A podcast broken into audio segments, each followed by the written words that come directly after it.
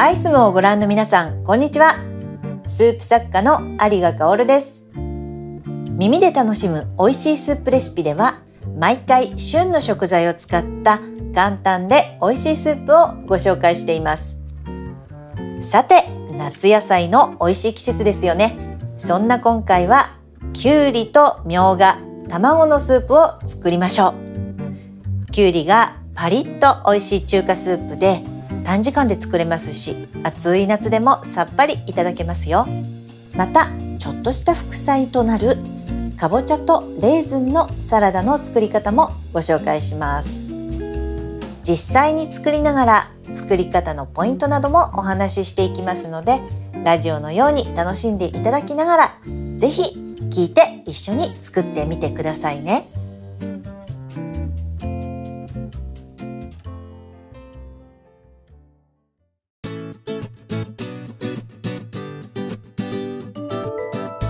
今回使うのはきゅうりです。きゅうりは年中いつでも手に入りますが本来は夏が旬なんです。水分をたっぷり含むのでこう夏の体にもぴったりの野菜なんですよね。きゅうりはあのイボイボ？が いっぱいこうついてる。削れてないというかこうしっかりイボが立ってるようなものが新鮮なきゅうりです、まあ、もちろん生でえサラダで食べることも多いと思うんですが今回のようにちょっと加熱してあげるとこうパリッと感が増してとっても美味しくなりますので、えー、ぜひ一緒にやっていきましょう。では材料のご紹介です。23人分です。豚肩ロース肉 100g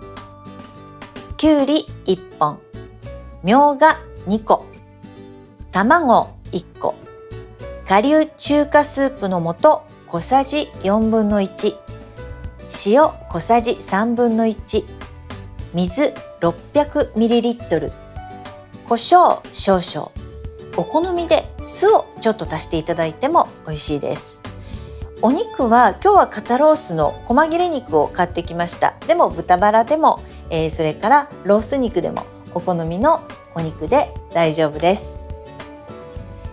鍋に水を煮立てて顆粒中華スープの素と食べやすい大きさに切った豚肉を入れて煮ます。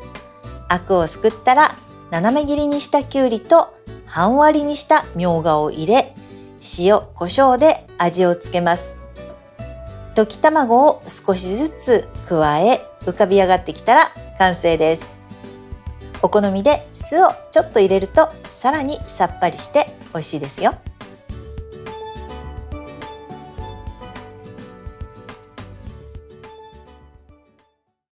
早速作っていきましょう。え今日一番最初にやることは水を煮立てることです。水をね鍋に 600ml 入れてそして火をつけます。でこうやってあの水を煮立てている間に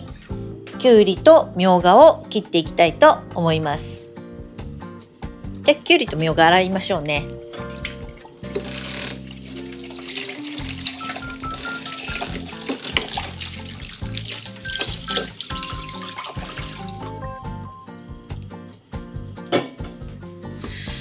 さあきゅうりはえっと縦半分に切ってから斜め切りにしたいんですね。なのでヘタをまず落として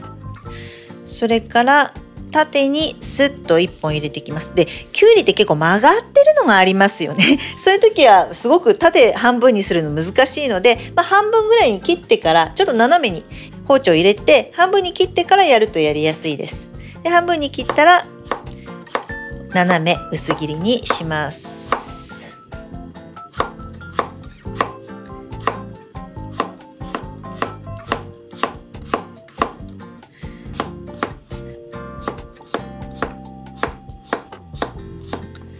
きゅうりって丸まま切るとあのコロコロ転がっていっちゃいますけどこうやって半割りにして切り口を下にするとバシッと安定してすごく切りやすいですよね。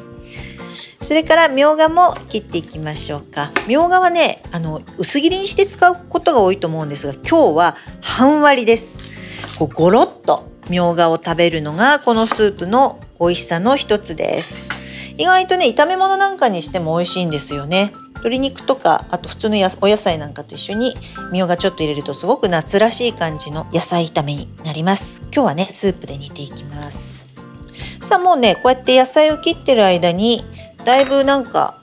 お湯沸いてきてますね。でここにね顆粒スープの素も入れちゃいましょうか。顆粒スープは、えー、今日小さじ4分の1これはあの皆さんの感覚的にはかなり少ないんじゃないかと思います。結構皆さん小さじ1杯とか小さじ2杯とか入れちゃうような方も多いんですが私はほんの少しだけ味の補助みたいな感じで使います。まあきゅうりがあまりね旨味が出ませんので使いましたけれどもなしでもいいぐらいなんだけどほんのちょっとだけ使うとすごく旨味が出ます。逆に入れすぎると今度中華スープの元の味のスープになっちゃうので、えー、気をつけて、えー、使っています。さあこれで沸いてますね。これで本当に今この状態で薄いスープっていう感じですよね。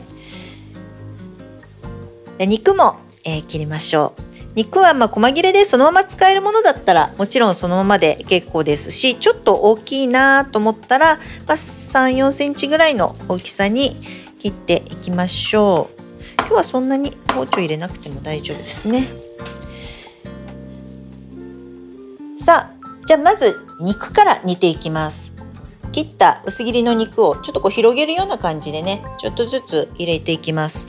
肉はねあんまりグラグラ煮立てないでください。少しね火を落とすぐらいでもいいです。こう優しい感じで煮てあげると肉ってこう柔らかく食べられるんですね。今日の具はほとんど火を入れ通さないで食べられるようなものばっかりで、まあ、肉もこう火が通りさえすればいいので全部入れたらちょっとお箸でほぐれるような感じで広げてあげます。アクがねすごく出るようだったら少しすくいましょうか。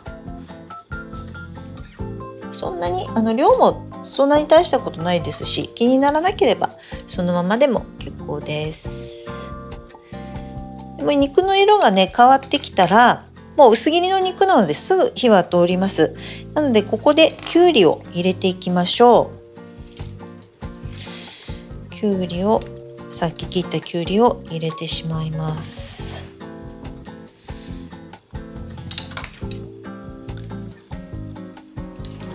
それからみょうがも入れますね。はい入れます。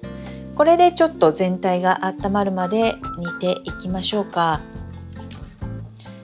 火ねそんなに強くなくていいです。中火のちょっと弱いぐらいかな。はい、まあ、夏ってついあったかい食べ物とか飲み物を避けてしまうもう暑いと思うとついついアイスとかね冷たいジュースとか麦茶とかそういうものばっかり取ってしまいますけれども、まあ、冷房も結構効かせていますし本当に体はあの皆さんが思うよりもずっと冷えてるんですねだからまあそういう時はもう食事の時にせめてそのあったかいスープを食べるっていうのはすごくおすすめでだから夏もスープっていうのはねとっても大事なことだなと思っています。でまあコトコト長い時間煮込むようなスープはちょっと厳しくても今日作るような本当にささっと作れるクイックスープは長いこと火の前に立たなくて済みますしすごく夏に向いた料理なんですよね。ですので暑い夏こそあったかいスープを作ってみてくださいさあそんなお話をしてる間にもう本当に煮立ってきましたここに味をちょっと入れていきましょうね。ここに塩を加えて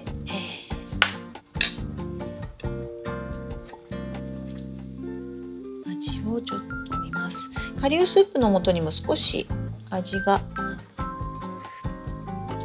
ついているのであもうちょっとかな。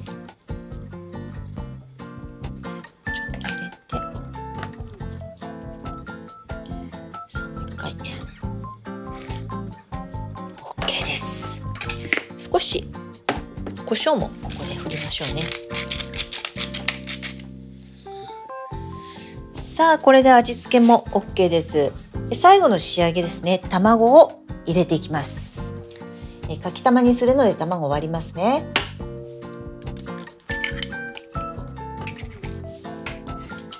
これをしっかり溶いていきます。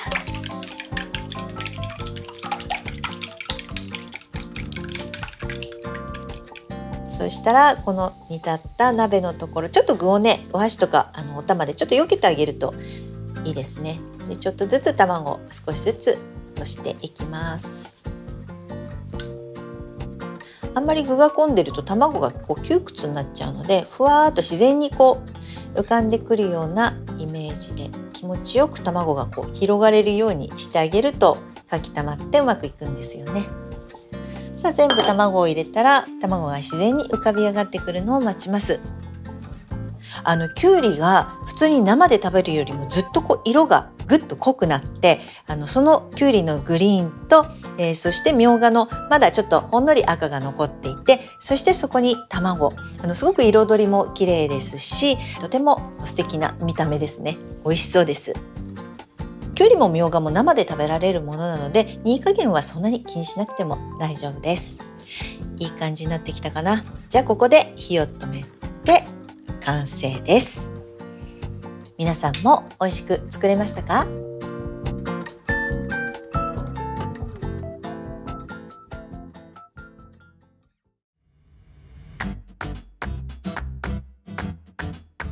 さて、スープは完成しましたが、もう一品、パパッと作れる副菜の作り方もご紹介します。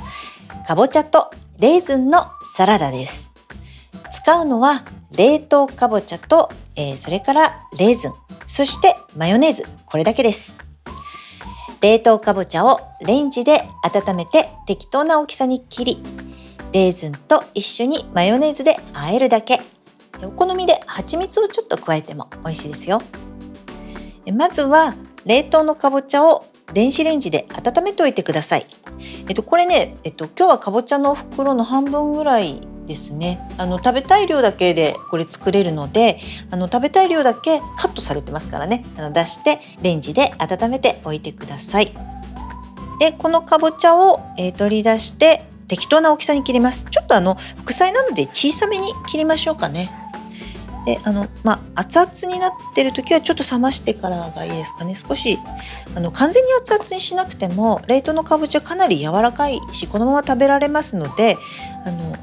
解凍されたぐらいでも大丈夫だと思います。えっと、皮はついたままでもいいですし見た目が綺麗に作りたいっていう人はちょっと皮取り除いてでただ中にいくつか皮付きのかぼちゃが混ざっているとすごく彩りもいいと思いますし栄養的にもいいのでまあ、あのそんな風にしていただいてもいいと思います。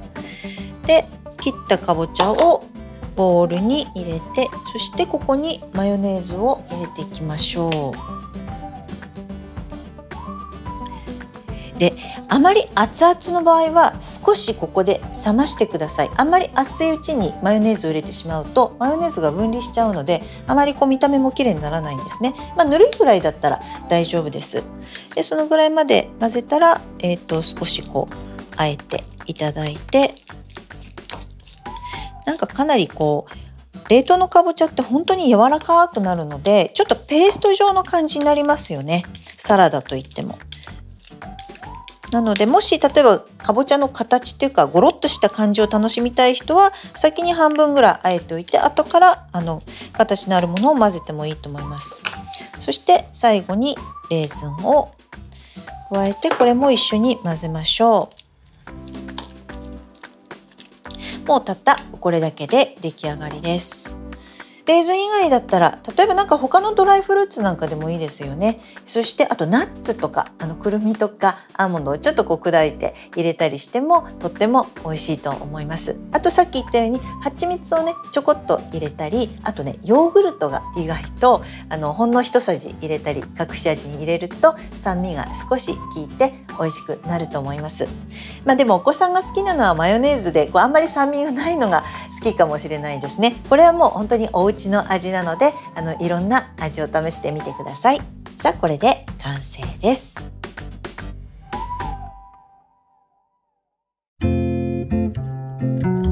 耳で楽しむ美味しいスープレシピ。今回はきゅうりとみょうが卵のスープ。そしてかぼちゃとレーズンのサラダをご紹介しました。楽しんでいただけましたか？作り方はアイスムのサイトにも写真付きで載っています。そちらも参考にしながらお家でも試してみてくださいね。皆さんからの感想やリクエストもお待ちしております。作ったよなどぜひ気軽に送ってみてください。美味しいスープを食べて今日も一日元気でお過ごしください。それではまた次回お会いしましょうスープ作家の有賀薫でした。